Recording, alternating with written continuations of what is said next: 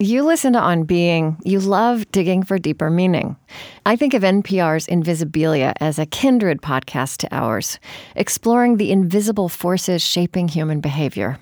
And for the next few weeks, we're excited to share sneak previews from their terrific new season. You can hear Invisibilia on NPR One or wherever you get your podcasts.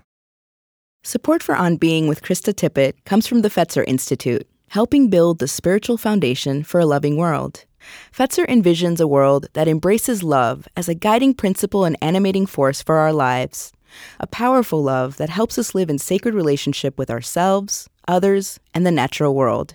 Learn more by visiting Fetzer.org. I'm Krista Tippett, and this is On Being's Unheard Cuts. You're listening to my unedited conversation with Naomi Shihab Nye. Listen to our produced show with her wherever you find your podcasts, and as always, at onbeing.org.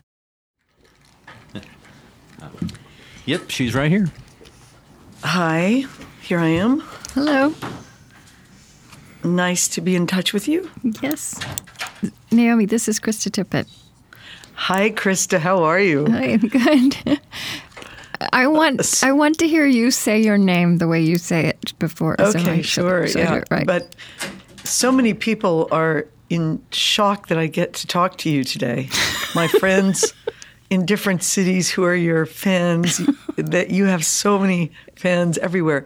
I say my name, Naomi Mm-hmm. Shihab Nye. okay. Well, that's very that's a lovely thing. Yeah, people just adore you, and they all have their favorite programs. And really, you don't want to get them started talking about you because they'll go on. No, just kidding. They'll go on for quite a while. Oh well, I'm It's beautiful. Thanks for the work you do. yeah. Oh, you too. It's been just wonderful to kind of steep and wallow in your work these last few Oh, days. that's so sweet of you to say. Thanks. and um, everybody here who's been reading you is also a huge fan. oh, that's so sweet. Yeah, Thank so you. That's great. All right, so let's stop this mutual admiration society here for a minute and get down to business. What? Okay. Okay. There is a little fan. I hear it as well. Wait. Yeah, we have air conditioning noise. Uh, let me let me see if we can turn it off for the duration of the interview. One moment. Yeah.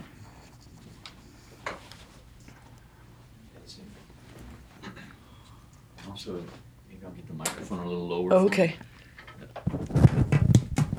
Also, do you by chance have a little water? Oh yes. Okay, thanks. Sorry. I should have brought some. Sorry. Um, do, Chris, do you need any kind of sound check? You need. Okay. Okay. Okay. Okay. Tell just Um, tell us something something banal like what you had for breakfast.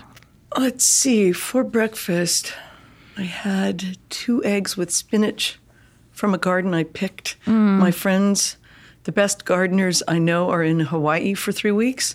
So they gave me uh, an invitation to pluck from their garden during their absence. This is a great pleasure. so uh, we're having a lot of green things right now at home. There's nothing better than fresh grown spinach, even though. And Mm. Oh, I it's, know. And it's one of those things that's so much more disappointing when you buy it at the store. It's right. That's right. It's just nothing. It's not nothing the the same. And last night we had these butter lettuce salads from their garden, and just you know, you didn't even need hardly to put anything else in the salad. It was so delicious. Yeah. Just that beautiful, beautiful lettuce. So, thank you. Mm. Texas gardens are very happy at this time of year. I, I grew up in Oklahoma. I don't know if you know that. oh, so okay. it's Yeah. you know it's nice. diff- it's not Texas, but it's it's that it's it's that it's a very close culture. I think. I think it is. And I'll actually be in Minnesota next week. Mm-hmm. Oh, you will. Yes, I'm visiting a group, the Wisdom Ways group. Do you know that? Um, the, I think it's at uh, Saint University of Saint Catherine in. Um, I think so, In yes. in St. Paul. Well, if I you so. find yourself with time or the inclination, come over and say hello to us. Oh, you're We're- so sweet. We're in would love to see Minneapolis, which which here is kind of like you know you have to cro- you have to cross the Mississippi River, but it's actually not that far. Right. No, I know. It's lovely. I love both those places. Yeah. Okay. Well, think about that. Okay. Chris has given us the thumbs thumbs up. I'm very sorry that I seem to be having some kind of allergy attack the last few days. Okay. Well, I don't So hear it I've in got- your voice, and so feel Okay. free. You know, we're we will um, we'll edit this, and we can edit out sneezes and sniffles Good. and Okay, Okay. So if you you. needed to pause, do that. Okay, and um, thank it's no problem at all. And I have, I have literally, let's see, one, two, three, four, five, six of your books spread out in front of me, and so I may have to pause to like find a page. oh, that's fine. And I don't, and I, yeah, so we'll just, uh, we'll figure out what the rhythm of this is, how much talking. Um, I, I'm kind of thinking at the very end, I will ask you to read. Did you bring uh, Transfer with you I did. and Kindness? Because I think I'll ask Yes, you to I read did. those. Not, I mean, I'll, a few from Transfer. And then, and then I may read, I may read some of your words to you from, from the other books. Well, that um, would be lovely. And did you have anything you'd like me to mark and transfer? Um, Especially so that I don't have to look for it here. I. You know, let's get let's see where the conversation goes because I I Okay. wrote down too many. So let's see where we kind of end up, and then it's not a problem for you to look at them. Okay. Then. No, no. Let's see what. fine. And I, I'm, think I'll, I'm also going to be curious. You know, after we've talked for an hour, like what feels right for to you to read. Sure. Right, right. That's okay, good. great. Then I think we can just embark on this conversation. Thank you. I um, I always start my interviews by inquiring about the religious or spiritual background of someone's childhood, and I understand that question of, you know, the spiritual background of your childhood. Uh, I think our understanding of that and imagination about that probably evolves as we grow older and look back. Sure. So, but I just wonder where you'd start reflecting on what that was in your life. Sure. So just dive in. Yeah. Oh, I felt very lucky as a child to have open minded parents. And I knew they were open minded because they were unlike any other parents I met, my friends' parents. Um, I also knew that they didn't practice the the religions of their upbringings, either one of them. So this fascinated me as even a little child, and I would ask a lot of questions. There was no sense of a taboo subject. They were both devoted to uh, learning and discussing and finding harmonious similarities uh, between people, between faiths. And um, I felt very lucky. I was conscious of that. It wasn't something that, you know, took me till I was an adult to realize this is a precious thing. Um, they both had a warmth about their own um, desire to raise open minded children that they would talk about to anyone, to other people's parents. Um, my father had not really had a difficult time telling his family that he didn't want to practice Islam. He said, I will respect it, but I don't want to practice it. And they had accepted that. My mother's family, on the other hand, had been more hard hearted about her rejection of their German Lutheran Missouri Synod background. yeah. And so she had had suffered, you know, kind of a, a familial rejection. You're you're in trouble. You're a bad person, therefore. Um, but this was something both of my parents could talk about with each other and with their children. You know, that people are raised in all kinds of different ways, and if it doesn't feel uh, meaningful to you, maybe you have to search more. You have to keep searching. Um, so I was raised i- attending both Sunday school at a Unity Church, uh, attending the Vedanta Society every Sunday, which is you know philosophical Hindu sect in Yeah. St. Louis, a very fascinating place for a small child to be. Um, attending Methodist Bible school in the in the summers, my mother thought it was important that we know the literature of the Bible, the references of the Bible, uh, but and then our father would tell us about Islam, and so I knew about that path through him. but I never felt there was a compulsion to be any one thing. And I was a religion major in college. of course you my, were.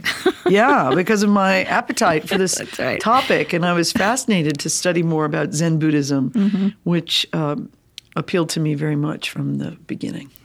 And of course, your your father and his family had become refugees in 1948 when when the state of Israel was created. Um, Yes. Palestinian refugees, and you know, you you've written in places. You you said it this way that your father seemed a little shell shocked when you were growing up, and um, I mean, obviously, he was an amazing, wonderful person. But I, but I, I also wondered if that shell shock, which it, seems like you were observing as a child, was mm. also a s in the spiritual background of your childhood, kind of expansively understood.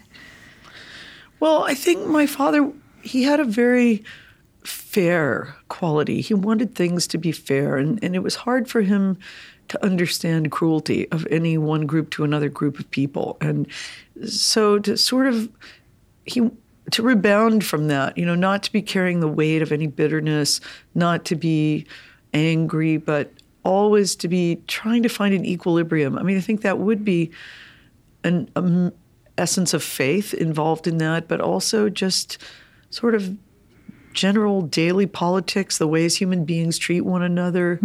Uh, why does one person feel more entitled than another person? How can there be a chosen person and an unchosen person? Um, all the ramifications of uh, and mysteries of that were were very much around him, and he was always trying to talk it out or feel it out with other people. What did they think about it? How could we? How could any anything help? What would help?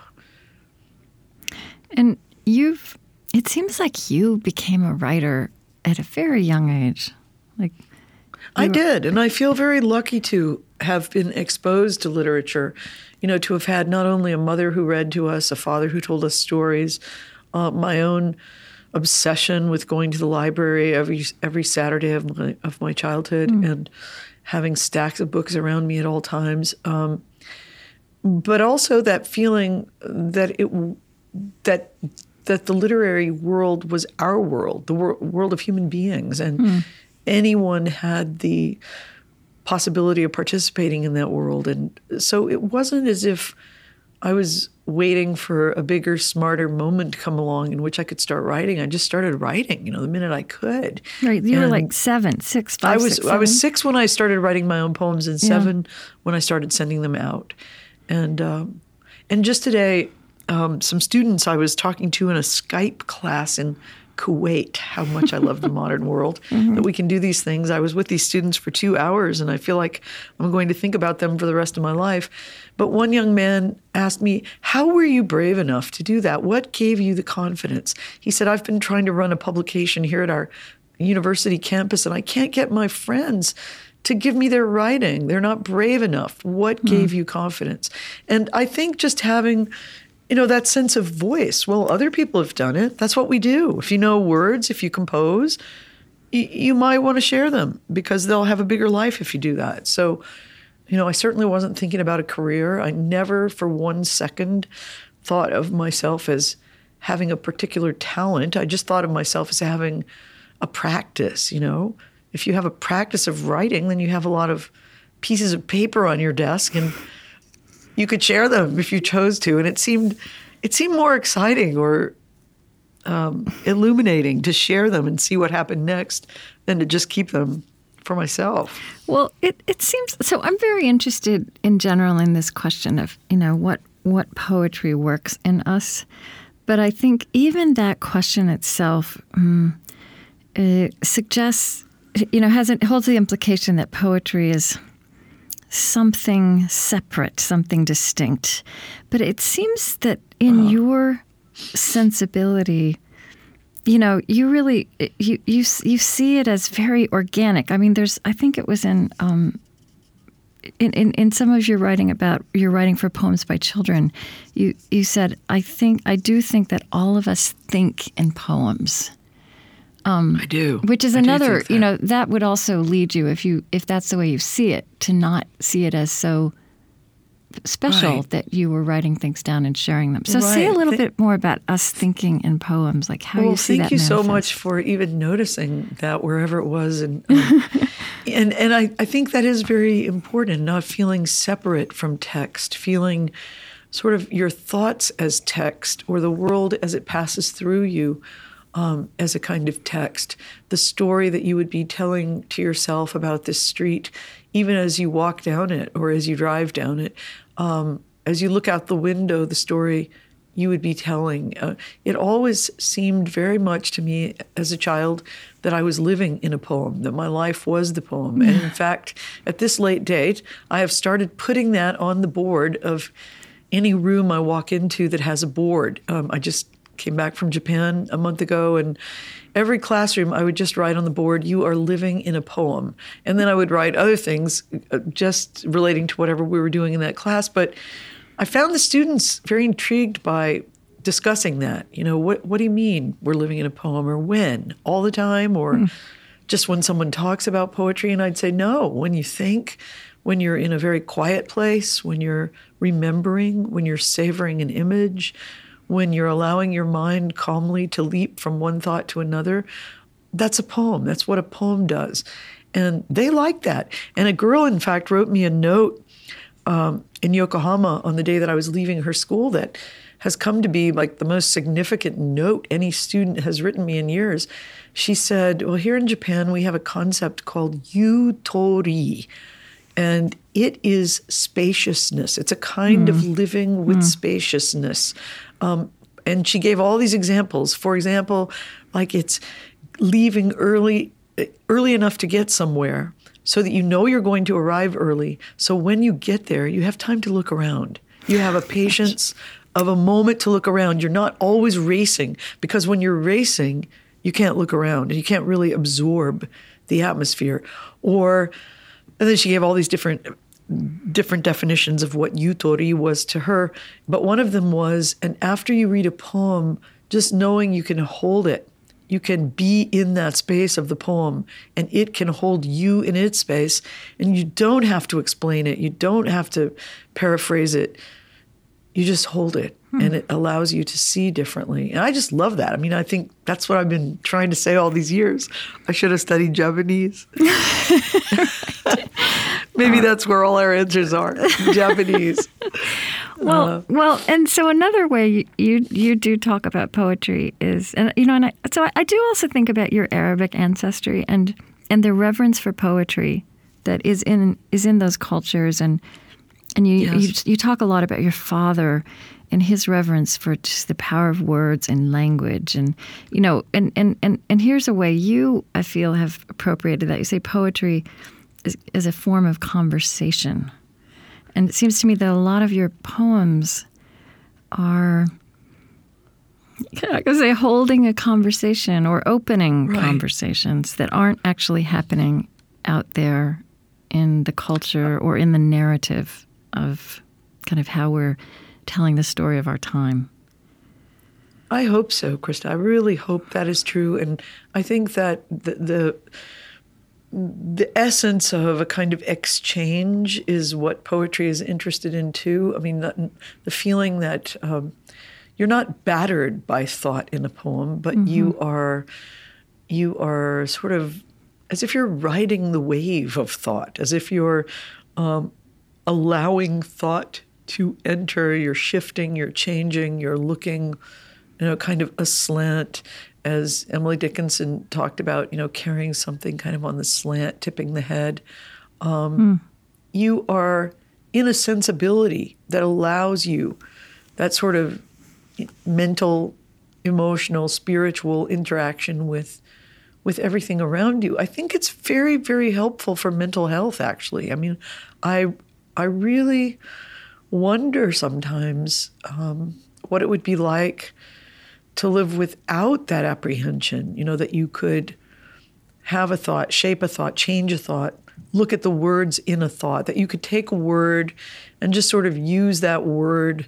I think I said this like 40 years ago in a poem use a single word as an oar that could get you through the days just by holding a word, thinking about it differently. Um, and seeing how that word rubs against other words, how it interplays with other words. Uh, you know that it's there's a luxury in that kind of thinking about language and text, but it's very basic as well. I mean, it's it's simple, it's invisible, it doesn't cost anything. Um, I was reading someone's blog the other day. She works with people who are in prisons, and she said she uses poetry because in her own life she found that it helped her stay sane more than anything else. And she also said it's free and it doesn't have any side effects that are negative. and I, I like that, thinking about poems as if they could have, like, you know, like a drug reaction or something. No, you could listen to a poem, and you may not love every poem you listen to. That's fine, but um, but it's not going to hurt you. Yeah. Did, did you know that? Um, I, that and you probably know. There's this. There's a. There's a.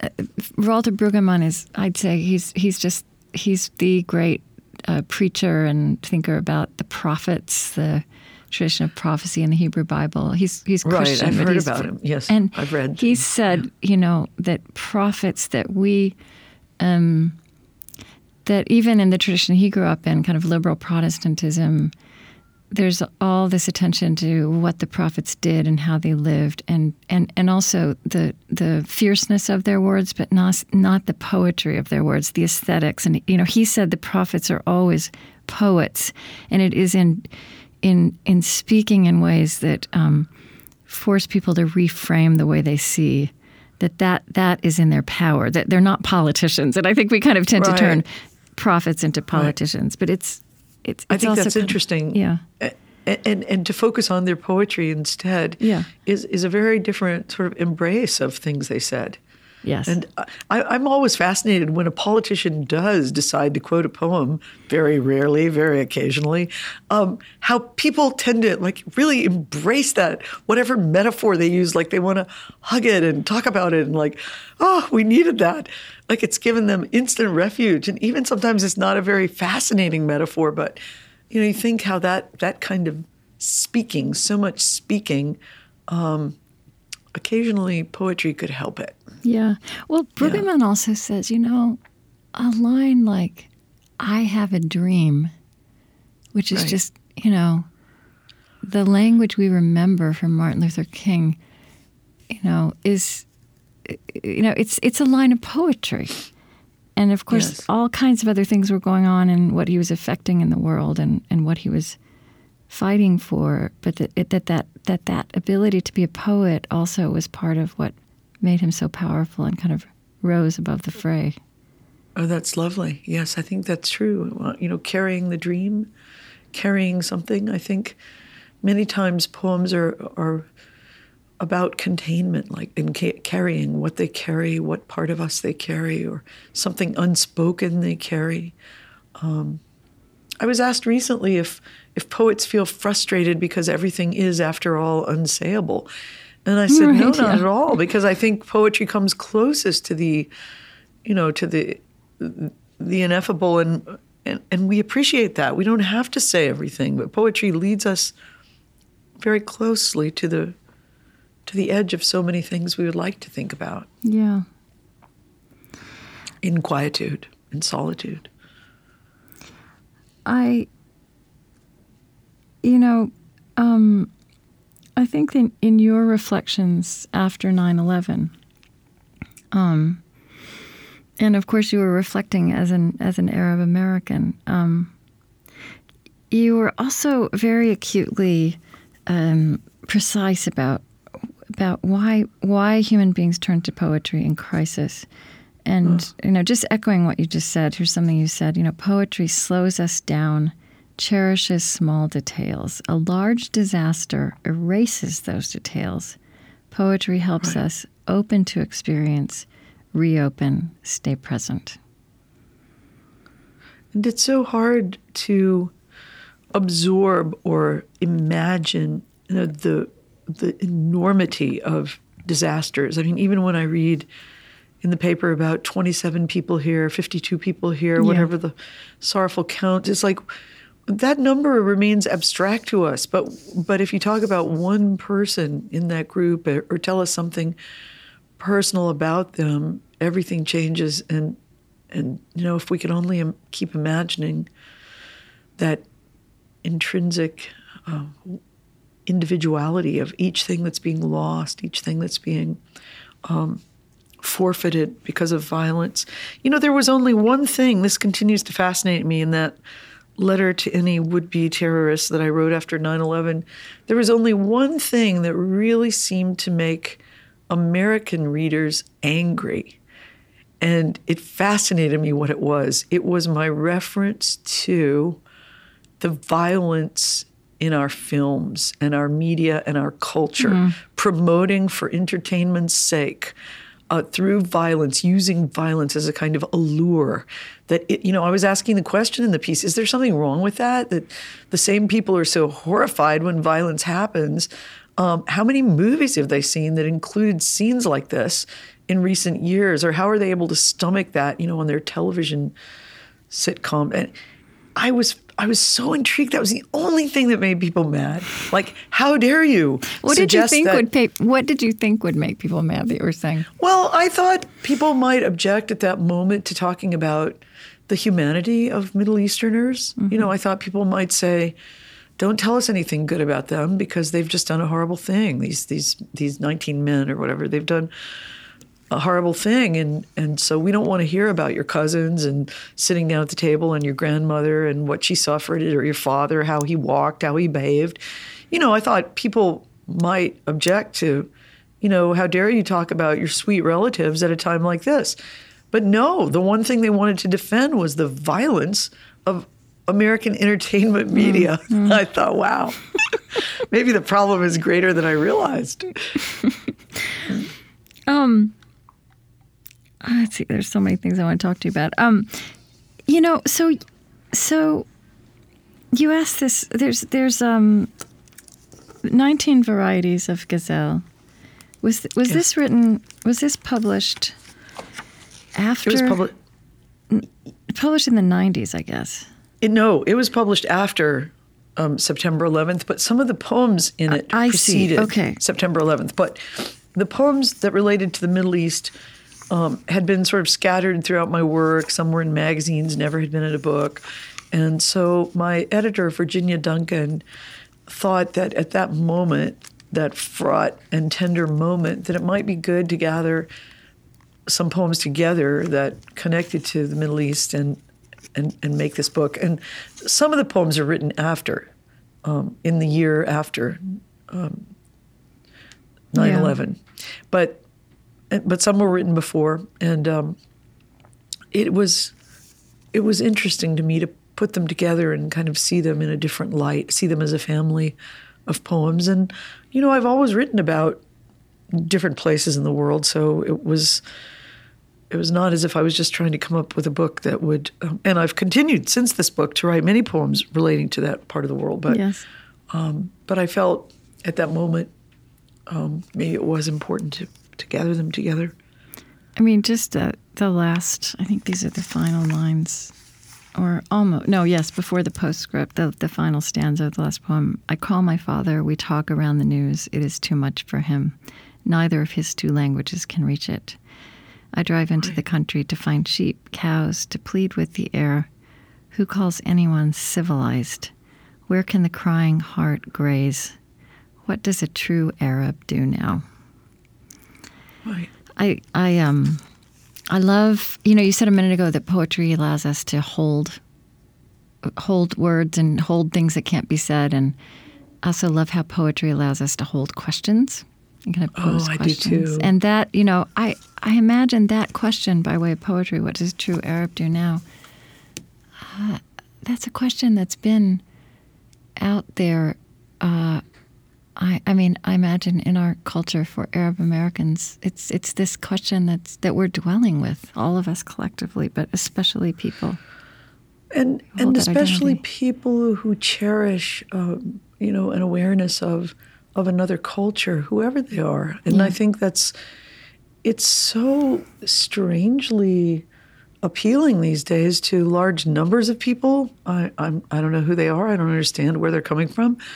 Um, to not to respect someone else's culture if it doesn't uh, look just like yours, and that's exactly the opposite of the way that I grew up and the way I like to think about the world. So, um, and the way I feel like the majority of people would prefer to think about Yes. the world. You know, the minute you place yourself above, what does that do to others? So, yes, I am, I am uh, horrified by the ease with which people may belittle one another these days, as if that were a reasonable thing to do.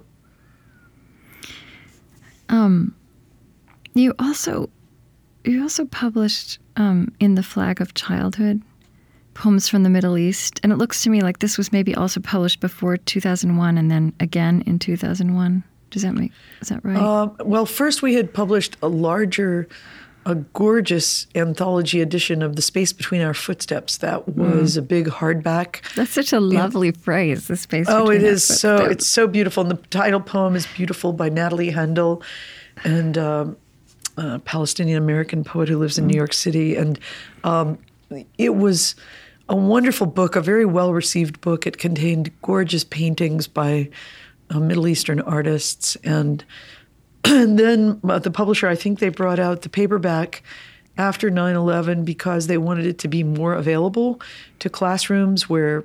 Uh, uh, so it was a very cheap paperback, like two ninety nine or three ninety nine something, and um, and I was glad that it found a lot of friends as well. You know, the idea that we need to hear one another's voices now more than ever, and you know, I've always felt that way all my life since early childhood. I've I've wanted to hear someone someone else's voice, especially if they came from a place where, you know, I didn't have any history. I didn't know that place. I wanted to hear what would they talk about? How would they talk about it? That would be fascinating. Much al- much more interesting than studying the gross national product of another nation. The kinds of things we always studied in school. I used to think, why are they focusing on this stuff? But you, I know we haven't mentioned this yet. You also have this fascinating perspective of having. Okay, let me get this right. Your if your father, you mostly grew up in Ferguson, Missouri, which are, where your Yeah, I father, did. It's crazy, right? Where Nobody your father landed. Hmm. after he his family emigrated eventually, and and what? So how long were you there until you were twelve Well, I lived in Ferguson until I was 14. fourteen? And yes, and I was born in uh, Greater St. Louis, my mother's home place. My parents met in Kansas, Yeah. a state which really would. Uh, it was so random that they even met. I mean, it's like meeting someone at a bus stop practically, because neither one of them had a history in Kansas. They just happened to be there long enough to meet and get married, and um, and then moved back to St. Louis, where my mother had grown up but they moved out to Ferguson because it was sort of a, a, little bedroom community to greater St. downtown St. Louis where my mother had grown up and and it had big trees and kids could go off on their bikes and ride around all day and you know there was a, a more a rural quality to Ferguson and there was also um, you know despite a sense of history the houses in Ferguson were old and it's a it's a wonderful little community, but there was a sense of uh, separation, of course, in the '50s and early '60s that is what we've seen. You know, the fruits of that come come to be over the years, and yeah, to when- think that Ferguson is now a household word Yes. representing you know injustice is really shocking to those of us who grew up there. Um, but you know, when you, you wrote this wonderful piece about growing up in Ferguson and then your family emigrated back to Palestine in hmm. 1966 for a little while, and, Right. and and the echoes between those two places that you called home, the echoes between those two places and their separated communities. Right. It, it, it, that was a fascinating um, parallel. And so I couldn't resist writing that piece, just, you know, meditating on both places when they were in flames that same summer. And the sorrow of, of injustice, you know, very 2014. alive in both of them. Yeah. And the power struggles in both places. Um, and I kept wishing my father were alive because I thought he would never believe that Ferguson has come into the, the international eye in this way at the same time as the people of Palestine are also continuing to struggle. So um, it's mysterious how these these power structures unfold, isn't it? And how Yeah. we're willing to accept them and um, allow them to prevail without questioning them. And um, something I've started saying over the past few years that kind of helped me think about it is, um, you know, I have so many uh, Jewish friends, both in the United States and other countries, who would agree with with this. But the idea that there could not be a sort of alliance between big power countries like the United States and and Israel Palestine that was more equivalent. Um, why do you have to have only one friend in the region? That's like the dark side of junior high. In junior high, you learn that you could probably have two friends that are not exactly mm. alike and you might survive. Mm-hmm. And in fact, you'd be a much more interesting person. Why couldn't the United States have two friends? Why couldn't they really look at what oppressions the Palestinians have been living with all these, what, 68 years and ask better questions? You know, mm. I think. I think the politicians are just too too quick to be bought off or whatever they do, lobbied. But if they would listen to the majority of their own people as well and everywhere, maybe they'd be more balanced. My father was always saddened by the imbalance, and as a journalist, he had to report on it so many times. Yes, and, and yet you always write about your father insisting on hope to the end. Yeah. Fiercely hopeful. Yeah, because he said, "What else? What else do we have? I mean, mm-hmm. if we're gonna, if we're just gonna give up and say, okay, we crumple, we have no more hope, we're victims, we're bitter. How much fun of a life is that going to be for anyone? Mm. For our children, you can't pass that down. So, um, yeah, he maintained a joyousness despite.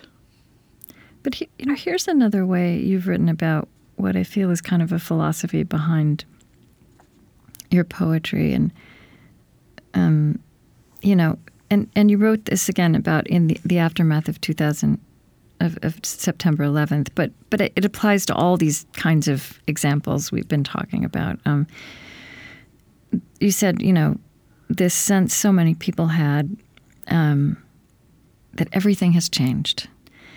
And and you wrote of the necessity of really questioning and interrogating that feeling and you wrote, We can continue to remind ourselves of what is important and try to live in ways nourishing for human beings, um, and continue to nourish our ability to grow in our perceptions to more than we used to know, to empathize with distant situations and sorrows and joys. That doesn't have to change.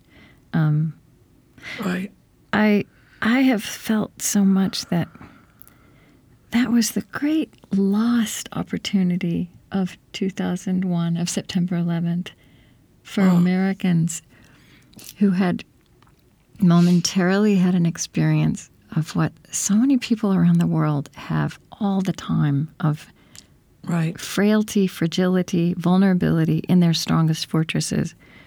Um, right. But but you know that that that quiet, which I, you know, you're saying that that a poetic mindset would, you know, give you that space um, to take that in.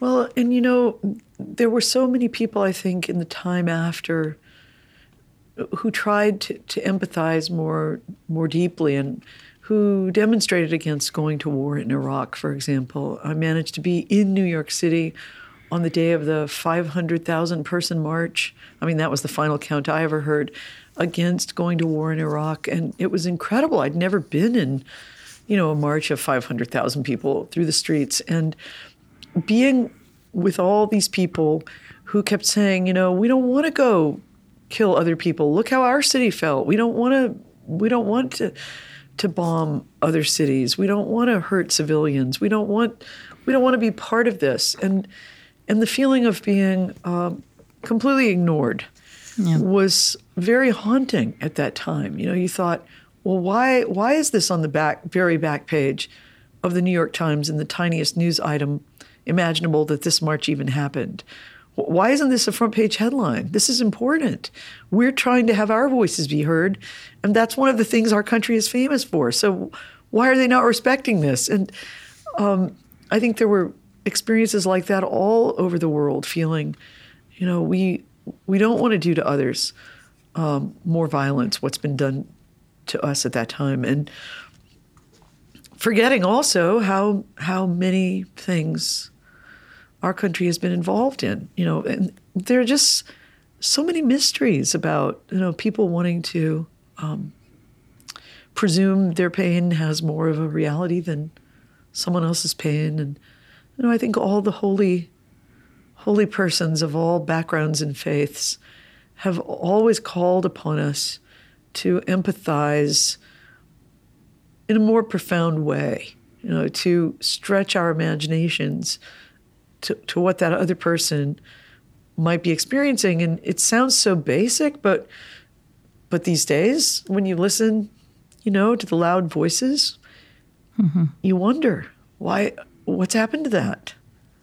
What's happened to the the awareness that uh, we don't have to be vindictive and uh, continue continue on in a cycle of revenge and violence. And every time Yoko Ono pays to have that full page in the New York Times, "The War is Over" page. Yeah. I'm yeah. fascinated by that. I mean, just I think, well, I'd, I'd love to I'd love to hear her talk about why she continues to do this because we so much wish it were true. We'd like to be able to say, yes, it's true. I actually kept that postcard that said war is over in that same font on my wall for years because I so much wanted to believe it. And yet you look at the world and it's not true. And you think, you know, is this just is this manifest positive thinking? Well, okay, but but so here's what I think your contribution is. I mean, you look at the world you look at the world in terms of headlines, and it's, it's you, you, look at the world a certain way, and it's not true from a certain angle, from a certain direction. It seems to me like one of the things you this that again, like what is poetry? Where's, what's poetry's place? I mean, it seems like one of the things you draw out uh, is you know just noticing, paying a different kind of attention to things that um, are not quite as apparent to, to the eye. Um, I mean, starting with, I love this, uh, the poem, now what book was it? Please describe how you became a writer. Oh. Right.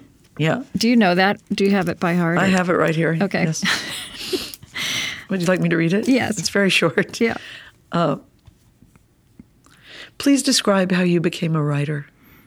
Possibly I began writing as a refuge from our insulting first grade textbook. Come, Jane, come. Look, Dick, look. Were there ever duller people in the world? You had to tell them to look at things? Why weren't they looking to begin with? Um, that was actually written after you know some students wrote me a survey about being a writer, and that was the first question on their survey. And so I just wrote them that, and I thought, I like this by itself. This is good. I mean, it's true too. Yeah. Yeah. And right. Yeah. And so so I think you unfold that on different levels. I mean, somewhere you you talk about being a 7-year-old poet making petite discoveries. I love that phrase. Yeah. And again, like oh, noticing, thanks. right? Right. I mean, hmm, sorry. There's no, this, no. I like I like the word petite. Oh, it's love, and like you know, there's a poem you wrote about an onion. You know, I could kneel and praise all small forgotten miracles uh, crackly, crackly paper peeling on the drain board, pearly layers in smooth agreement, the way knife enters onion, and onion falls apart on the chopping block, a history revealed. Um, but then in, in, in, words under words, you know, there's another, it's a kind of another layer of this. I mean, you're looking at a childhood picture album and you say, I think of the invisible pictures between the pictures and under them. What was said that made us look that way at just that moment the gleam of particulars. I mean, this is a way, again, we're talking about poetry, but we're also talking about a way of moving through the world. Mm. Thank you for noticing that. and, uh, you know, I, I feel it's important to have uh, favorite writers and people whose work you follow through the, the trajectory of your life. And I think of people such as William Stafford and W.S. Merwin mm-hmm. as having been real guides to me. I mean, they have carried me forward all these years since I first read their work as a teenager. And um, W.S. Merwin's uh, Merwin Conservancy now in, in Maui that is working to uh, protect and um, uphold his, his beautiful land in which he's created this palm refuge of palm trees. Um, to me, that's like a physical, tangible um, place of particulars. But I think of something in an essay from from William Merwin, and he's lived in many places in his life. He lived in France, England, Mexico, Pennsylvania as a child. But he has a line where he says, I learned from my neighbors everything they would tell me. And I think that sort of appetite for knowing, that curiosity, what grows here? What do we need to do? How can we improve this soil? Um, it's that's the way that he lived his whole life, and mm. uh, and right now, you know, his conservancy is we're trying in this in his spirit to to conduct, you know, a future plan for this land so that many people will be able to continue to participate in it and glory in it. But I think that's what poetry does for our places wherever we are. You know, it allows us to to cherish what we're given. Mm. I I know your poem kindness has been really important for many people. Um, in fact, there's a there's a friend of our show who's visiting today who's listening in on this interview because she's such an admirer of your work, and somebody sent her that poem "Kindness" um, in a moment of tragedy. And I know, you know, one of those moments when, like as you wrote, where a large disaster threatens threatens to erase details. Um, right. And she said it was a lifeline, and I I, I see, like reading around, that a lot of people have experienced it that way. It's interesting that would you kind of tell because the backstory to that poem right. doesn't sound like the circumstances under which you would write a poem about kindness. And right. um, so I'd, I'd, love for you to just tell that story well, um, it, and then maybe read it also. Well my greetings to your friend there and to all people who have felt this poem had something uh, that they could use. And I, I really feel amongst all my poems that this was a poem that was given to me. I was mm. simply the secretary for the poem. I wrote it down, but I honestly felt as if it were a female voice speaking in the air across a plaza in Popayan, Colombia. And my husband and I were on our honeymoon. We had just gotten married one week before here in Texas, and we had this uh, plan to travel in South America for three months. And at the end of our first week, we were robbed of everything. And uh, someone else who was on the bus with us was killed. And he's the Indian in the in the poem. And um, it was quite a shake shake up of an experience. And we managed to get back to Popayan and and a man came up to us on the street. We were trying to figure out, okay, what do you do? What do you do now? We didn't have passports. We didn't have money. We didn't have anything. Um, where do what should we do first? Where do we go? Who do we talk to? And a man came up to us on the street and was simply kind and just looked at us. I guess could see our uh, disarray in our faces and just asked us in Spanish, you know, what happened to you? And we tried to tell him, and he just stared at us. He didn't give us anything, he didn't offer anything, but he listened to us.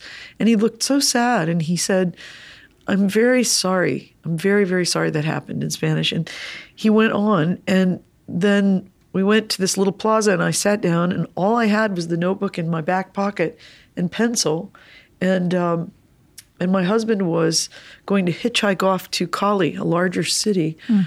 uh, to see about, you know, getting traveler's checks reinstated. Remember those archaic things? yes, traveler's Vaguely, checks. Yeah. I haven't seen one in years. No. And um, so this was also a little worrisome to us because you know suddenly we were going to split up.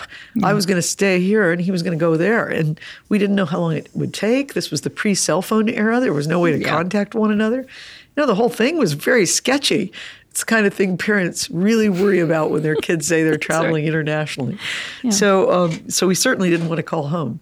But uh, as I sat there alone, in a bit of a panic, night coming on trying to figure out what I was going to do next, um, this voice came across the plaza and spoke this poem to me. spoke it. And I wrote it down. I was wow. just the scribe.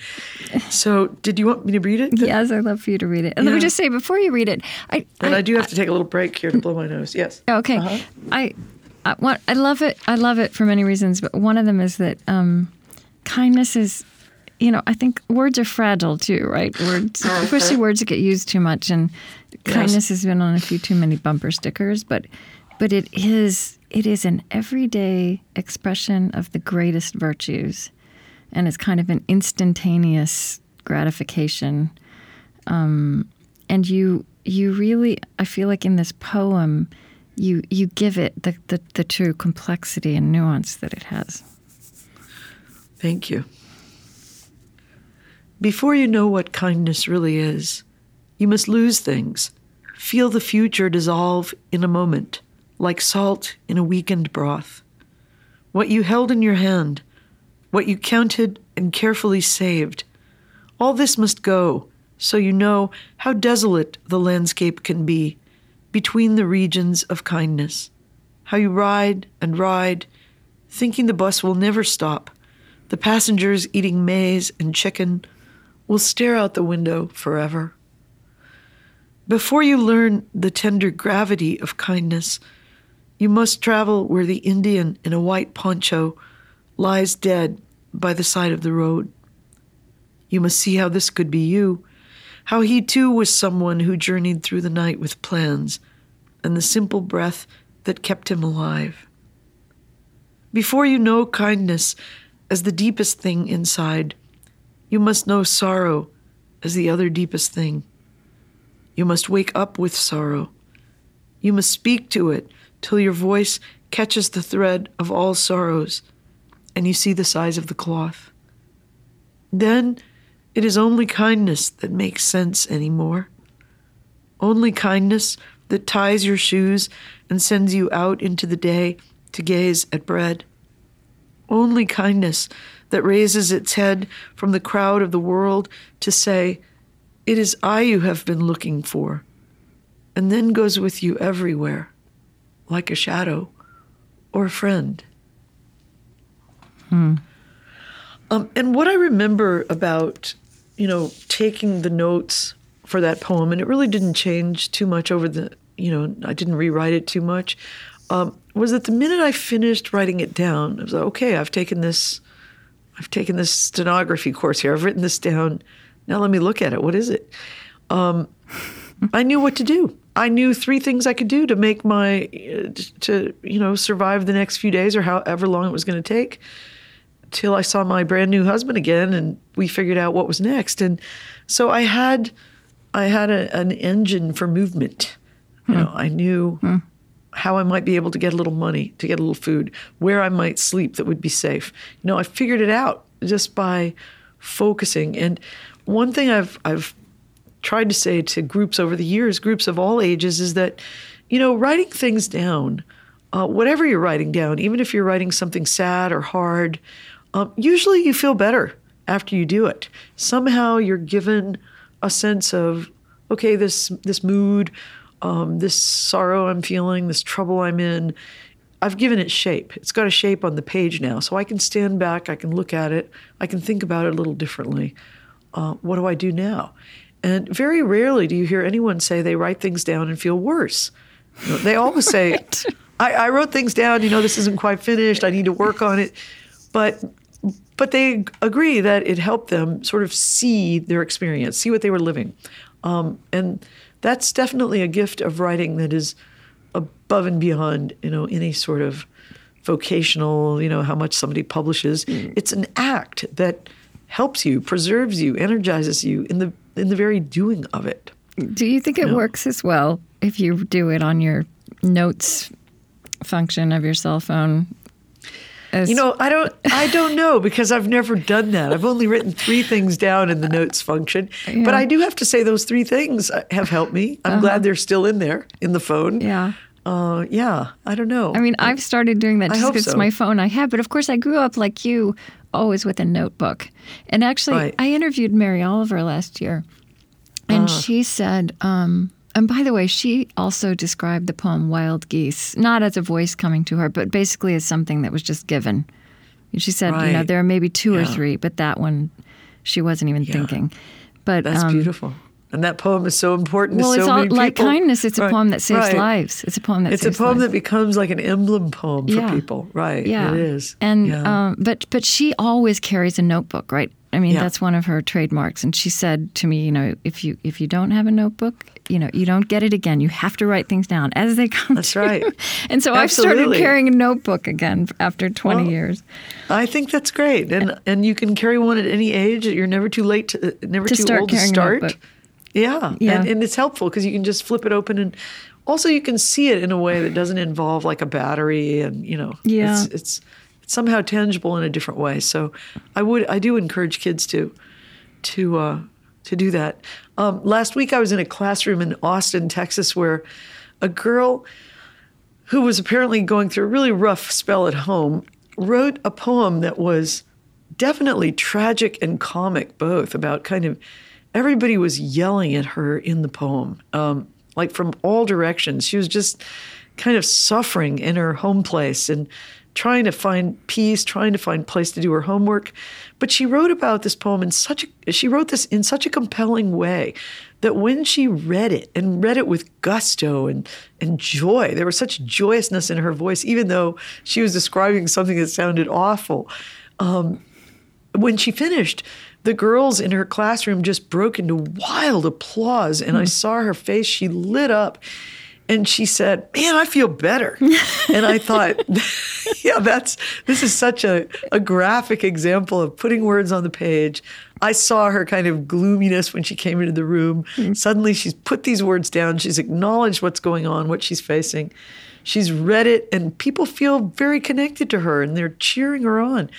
Um, and so she stuck around. She made me a copy of the piece. She stuck around, and we talked about it. And uh, that feeling of of being connected to someone else when you allow yourself to, you know, be very particular is another mystery of writing. Yes. I also also the mystery of writing that you that in the act of doing it you write things you didn't know you knew or you didn't know you thought. Absolutely, that's such a gift. Yeah. I think that happens in a good conversation too. I do too. I really do. And when you when you hear someone speaking in a way that suddenly just opens, cracks open more light on on some topic or yeah, it's amazing. Oh, here's something I know. I was just looking. I've got. I was looking at "A Maze Me," this book that you did, poems for girls, which Yes. actually echoes what you just said. You CCC. The word you say. Um, I think you're just talking. You're you're you're writing. It's more like prose, but of course it's poetry too. You said, "I if you have a voice and aren't afraid to spend it." What was the title of this? What I learned when I was twelve or something. I'm afraid I don't have that book with yeah, me. Yeah, that's so okay. I have it. I'm just gonna, I wrote. Um, we say, if you have many voices and let them speak to one another in a friendly fashion, if you're not too proud to talk to yourself out loud, if you will ask the questions pressing against your forehead from the inside, you'll be okay. If you write three lines down in a notebook every day, and then in parentheses, they don't have to be great or important, they don't have to relate to one another, you don't have to show them to anyone. You will find out what you notice. Uncanny connections will be made visible to you. That's what I started learning when I was 12, and I never stopped learning it.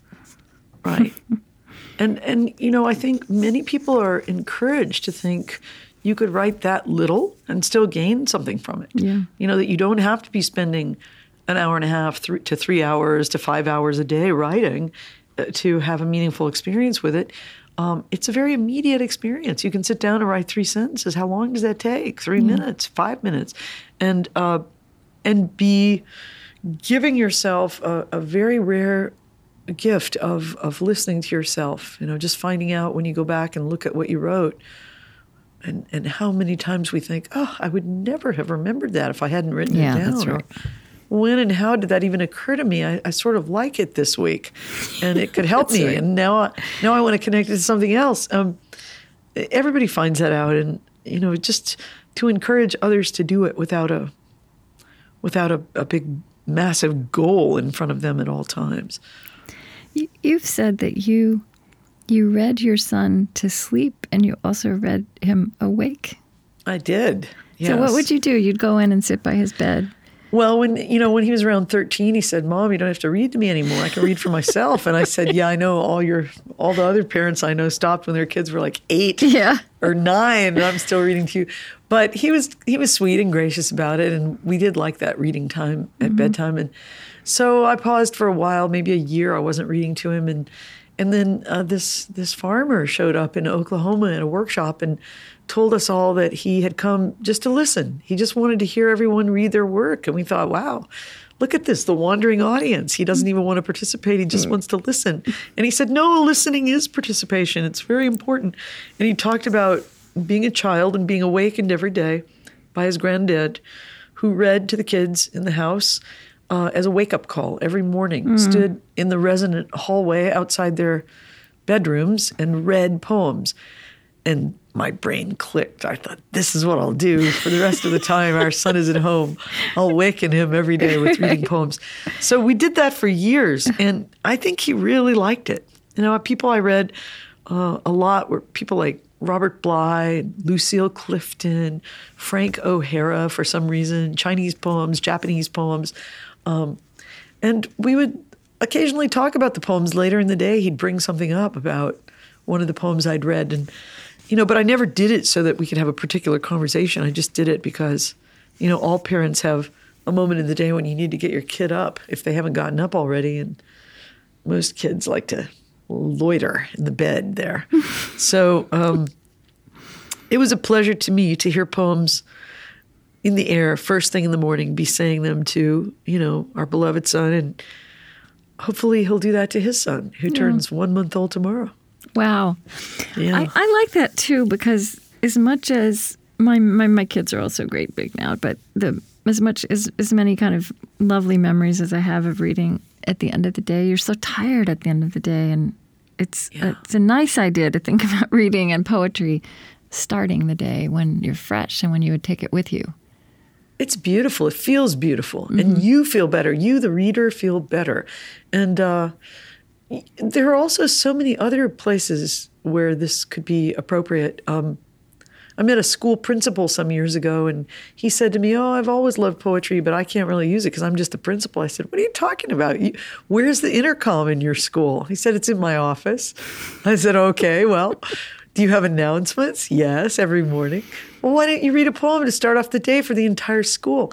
And, you know, I, I sort of forgot about this encounter with him. And a couple of years later, I went to that school and I thought, wow, I don't know what's going on in this school. I had forgotten that that's where he was. But these kids love poetry. And finally, I, one of them said to me, well, the announcements every day, our principal reads us a poem. And so we, you know, we carry poems with us every day. We have them in our heads. And uh, and one thing interesting was he seemed to have needed a little push since he didn't see himself as a poet that it would be okay for him to read a poem. Well, why not? And Yeah. also, he needed a little push that he didn't have to read the whole poem. Like if he wanted to read just a stanza from Ralph Waldo Emerson, or just, you know, here's a stanza from Walt Whitman, that that was okay. You didn't have to read the entire poem if you didn't have time. Um, he liked that, but I think he just needed the the uh, encouragement. You know, bef- before we before we um, kind of draw to a close and also hear some more of your poems, I I, I want to touch a little bit uh, on your father again. Um, w- would you read the just on this matter of refugees, which is Yeah. so resonant now in the world It is. in a new, uh, just desperate way. Um, you know, there's something in me that feels like we're kind of it's happening, especially if you're in America, it's happening over there, kind of. Um, But I wonder if when people look back 100 years from now, if we're still around at 2016, if they, this won't be the thing that was changing the world that's going to shape the rest of the century.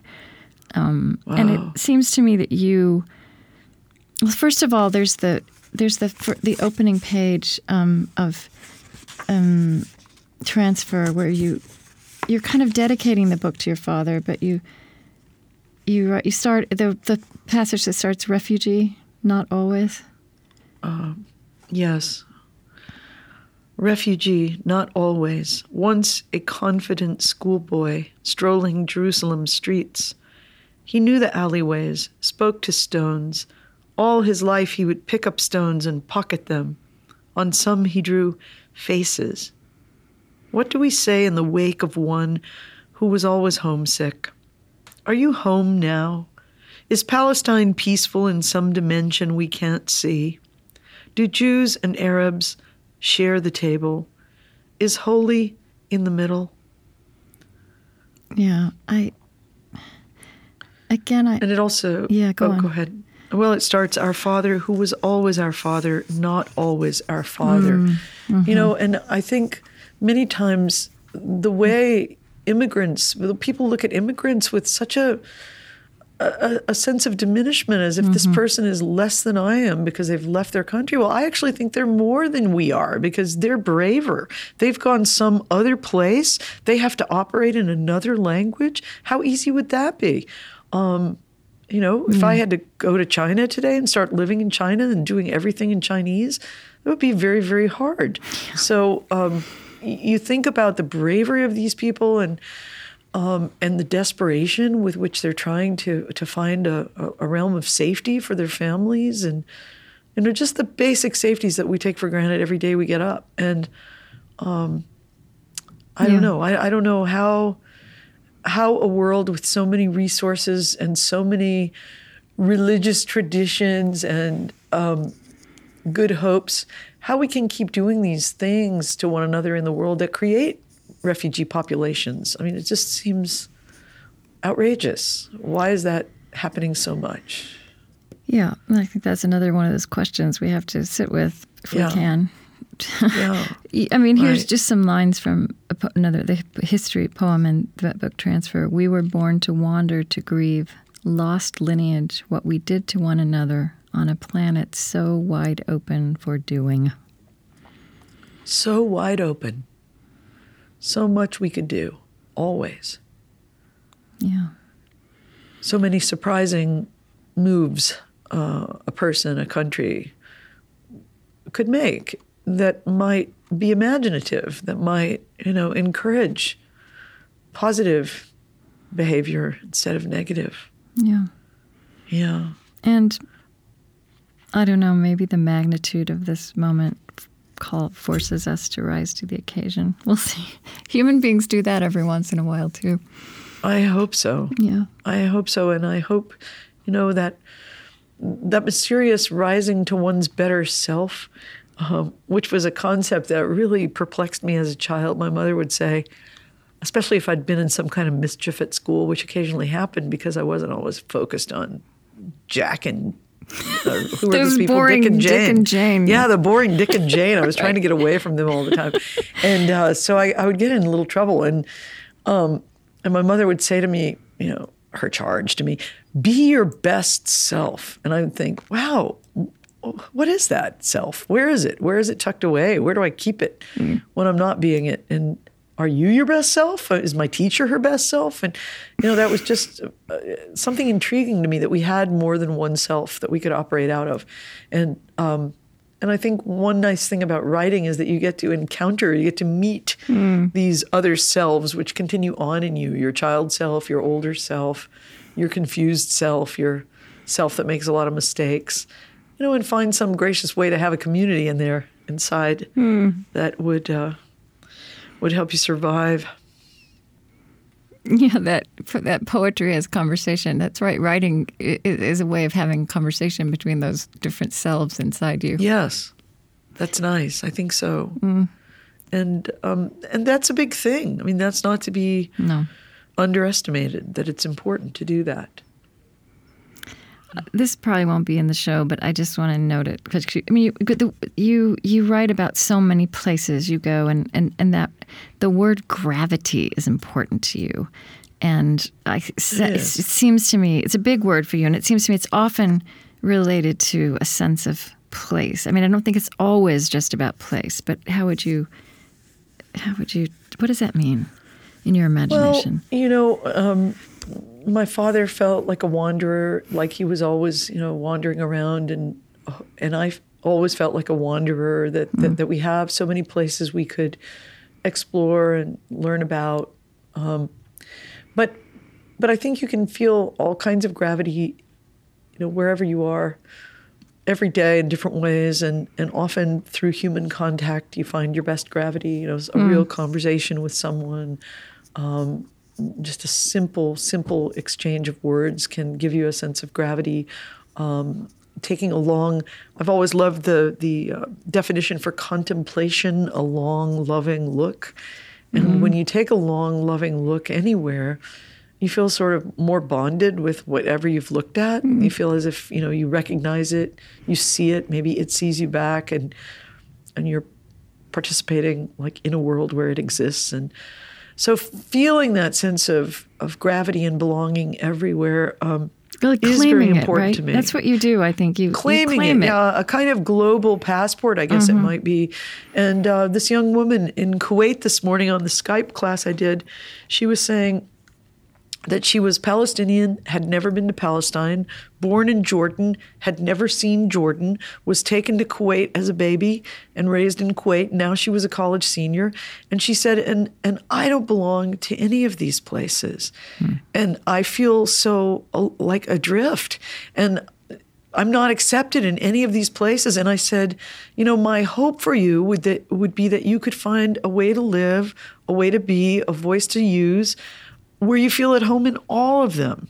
And um, I think there is a way to do that. You know, that she could find, you know, as readers and writers, we find a certain home in books and language and literature that, you know, we, like I hear a Mary Oliver poem and it's as if I've been her neighbor because I've read so many of her poems, right, yeah. even though I've never spent a day in her town, Yeah. maybe one day sometime.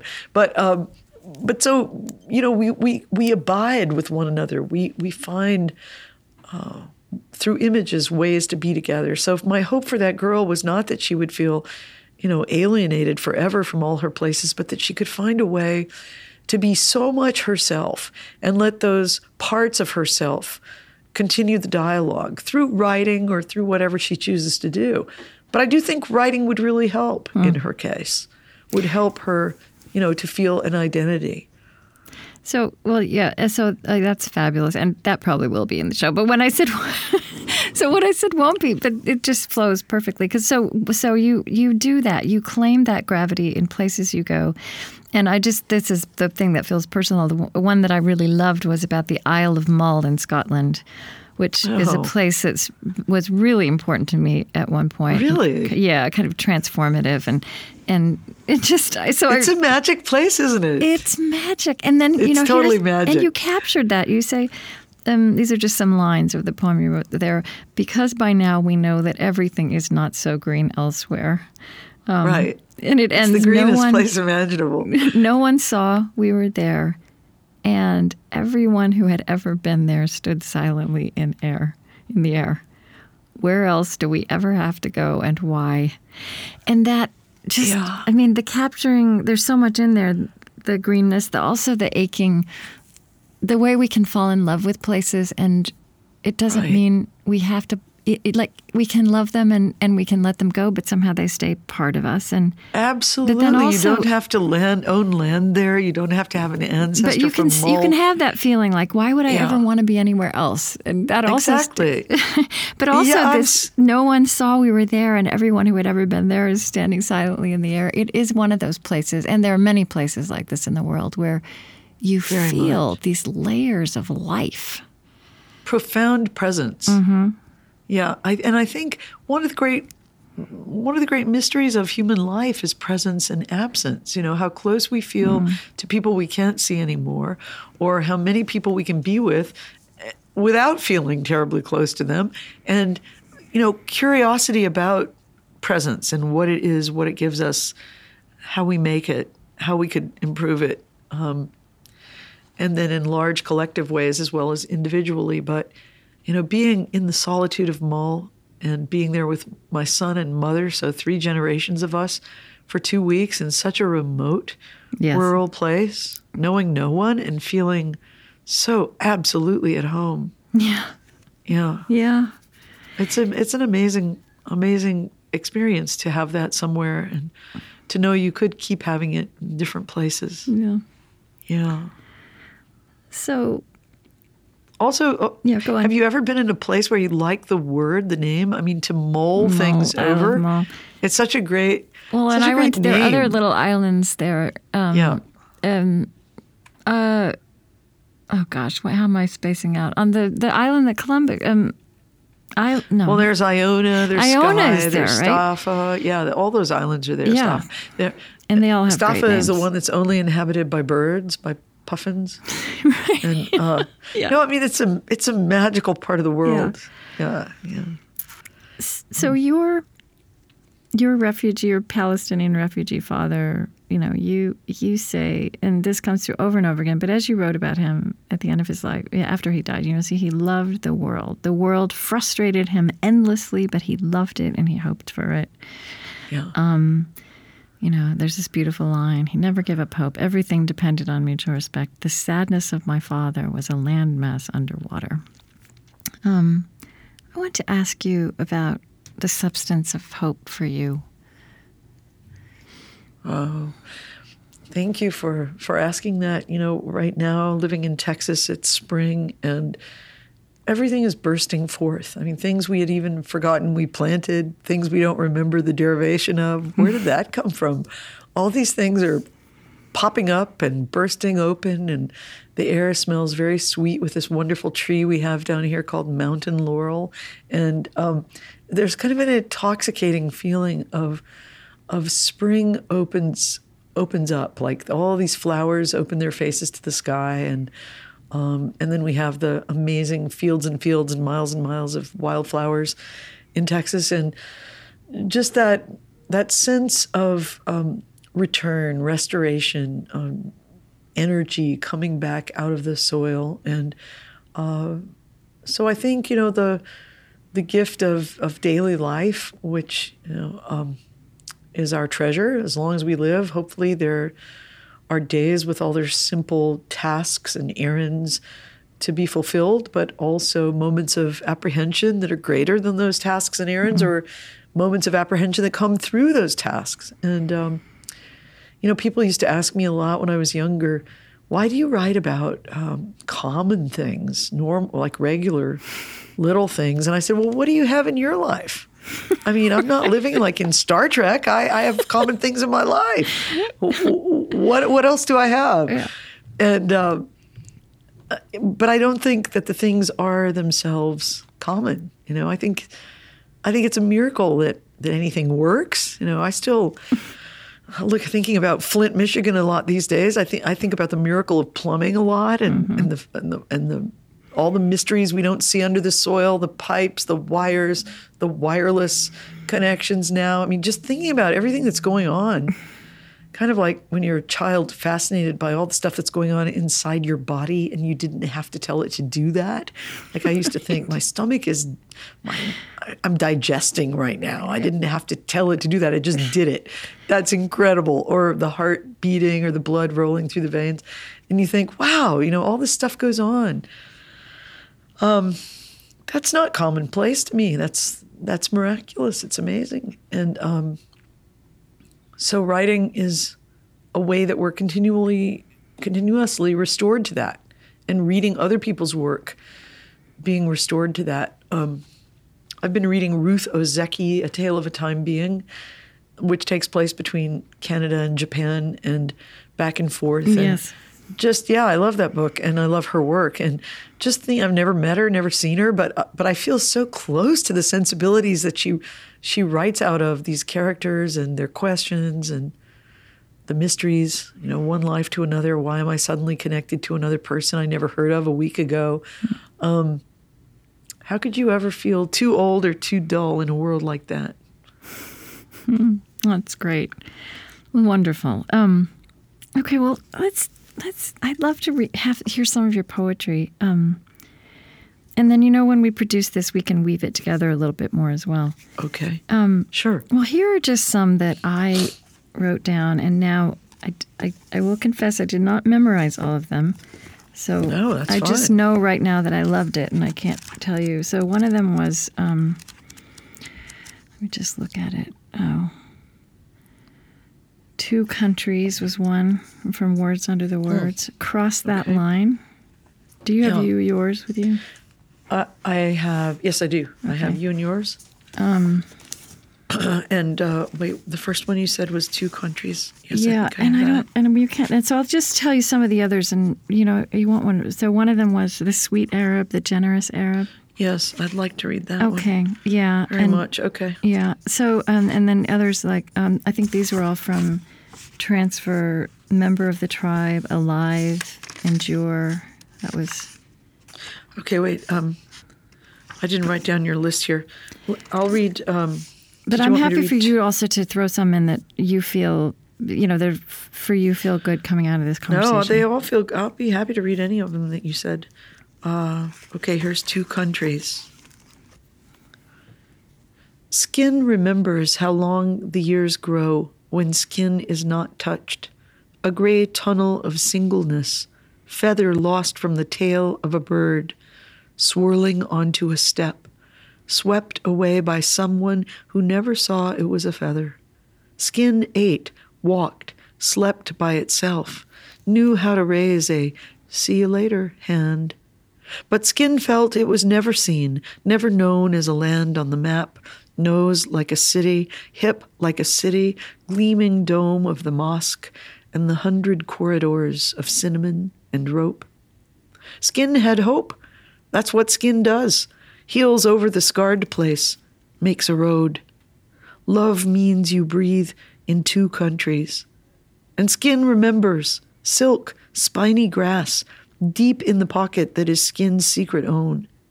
Even now, when skin is not alone, it remembers being alone and thanks something larger that there are travelers, that people go places larger than themselves.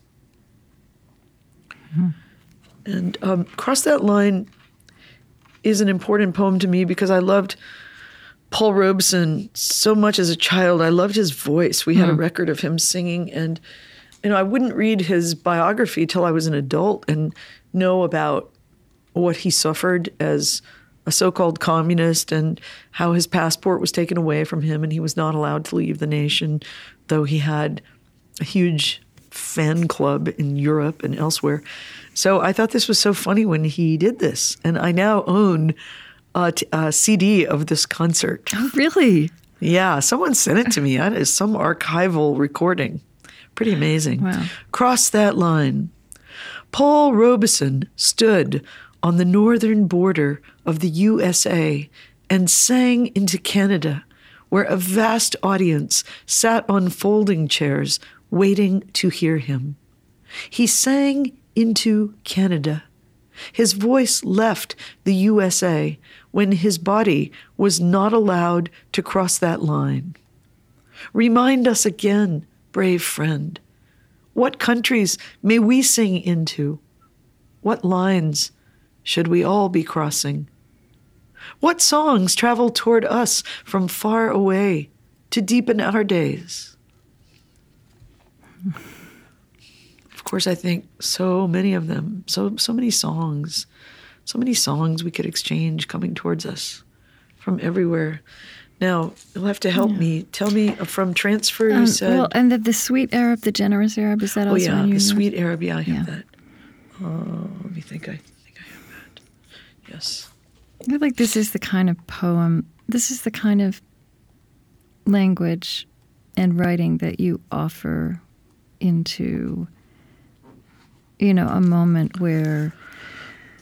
Uh, where so many of our words dehumanize, and again, I you know come back to that that notion of yours that a large disaster erases details, and it kind of re reasserts the, the the beauty of the details and the necessity of the details. I have to say, I really liked even putting the, the words into this title because to me they they emphasized, you know, a beauty of a culture that I felt privileged to know from the inside, but I felt so saddened for all the people who didn't feel invited there, but hmm. they could be. Hmm. The sweet Arab, the generous Arab. Since no one else is mentioning you enough the Arab who extends his hand, the Arab who will not let you pass his tiny shop without a welcoming word, the refugee inviting us in for a Coke. Clean glasses on a table in a ramshackle hut. Those who don't drink Coke would drink it now. We drink from the silver flask of hospitality. We drink, and you bow your head. Please forgive everyone who has not honored your name. You who would not kill a mouse, a bird, who feels sad sometimes, even cracking an egg, who places two stones on top of one another for a monument, who packed the pieces, carried them to a new corner, for whom the words rubble and blast are constants, who never wanted those words. To be able to say, This is a day and I live in it safely with those I love, was all. Who has been hurt, but never hurt in return. Fathers and grandmothers, uncles, the little lost cousin who wanted only to see a Ferris wheel in his lifetime, ride it high into the air. And all the gaping days they bought no tickets for, spinning them around. Um, one of the sweetest, kindest countries my husband and I ever had an opportunity to travel in was Syria.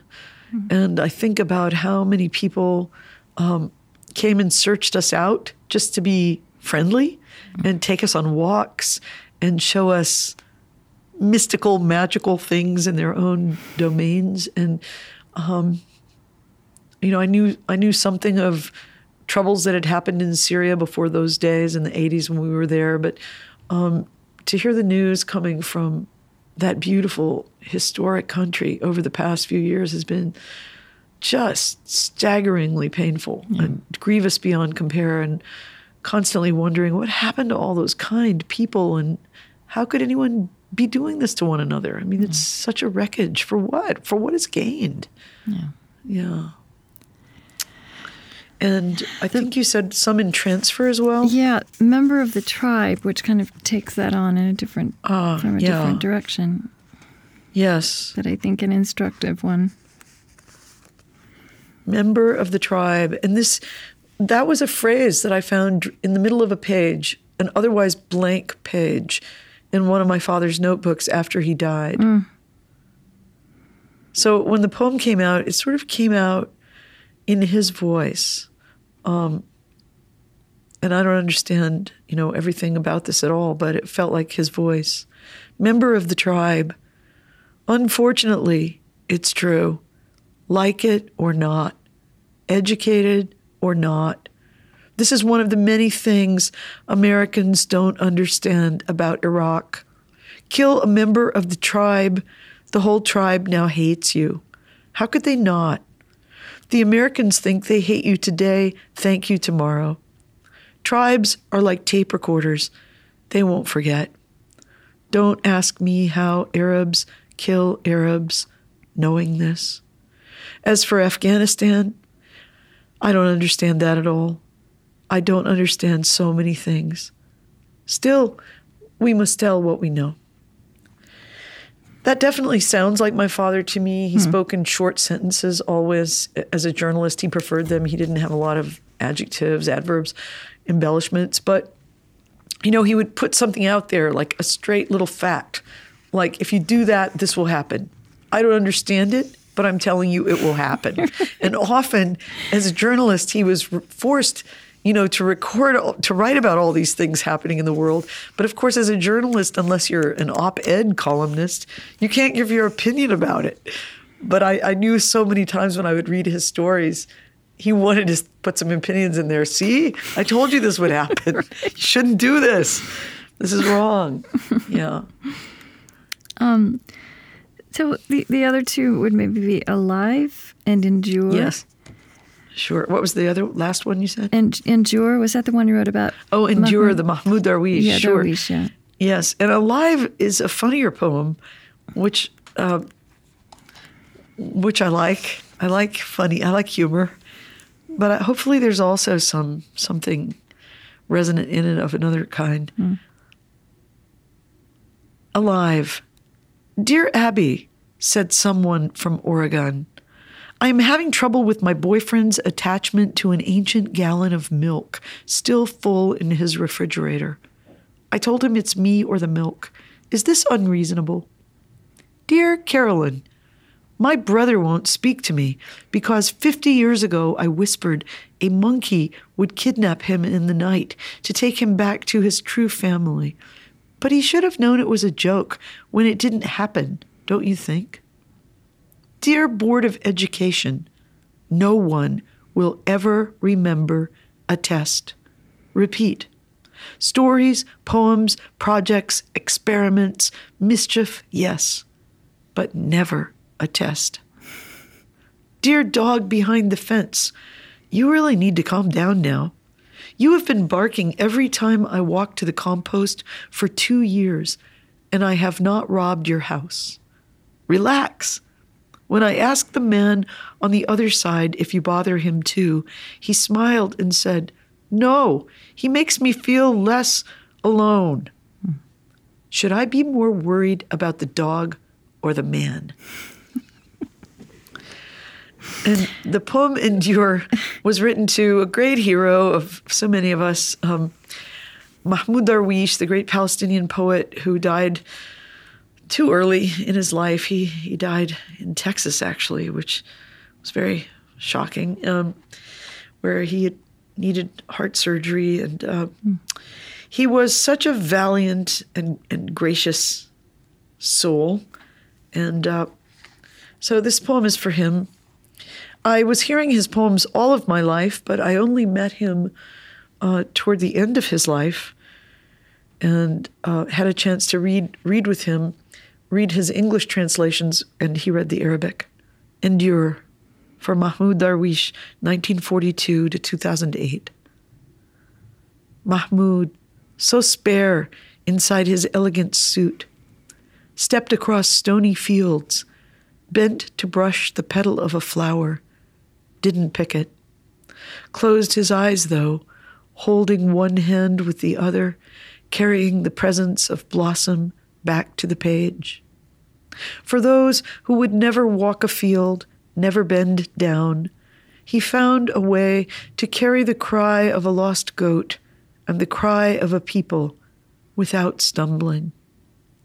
Don't forget the streaks of tears mapping his soft cheeks his large and somber glasses, the edgy poke of his thin shoulders, how he stood a bit to the side, hand over heart, his delicate hand on the stem of a glass, toasting the roads and the wandering winds.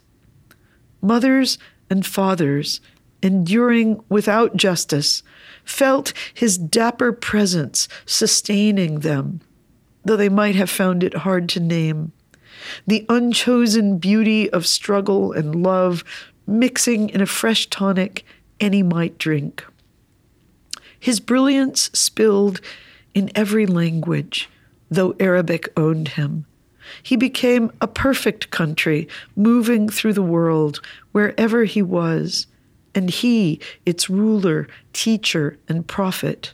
He, its infinite dusty workers, pausing with shovels to stare beyond the ruin they could see to what they will always believe in.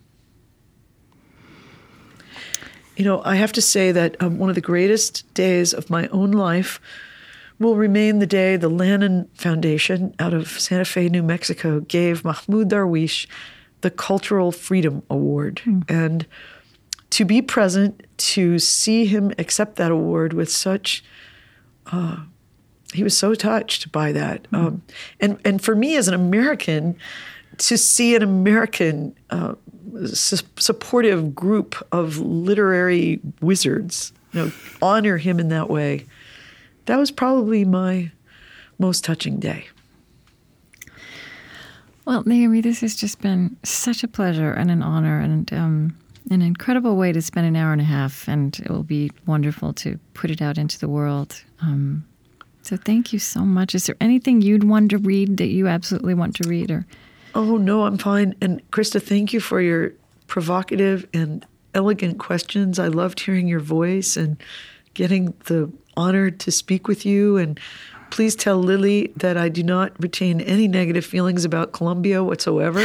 I, she has been worried about that, so I thank know. you. Tell her thank no, you for no, share- no. Thank you. So now we can all bring yeah, that I message home to her. I would go back there. I would love to see Colombia again. And um, and and, and uh, it's just been such an honor to talk to you. and I hope to meet you someday in Minnesota or I somewhere. do too. Think about Yeah, coming to see us, and thank you Oh, again. you're so sweet. Thank you so much. okay. All right. Okay. Bye bye. Bye.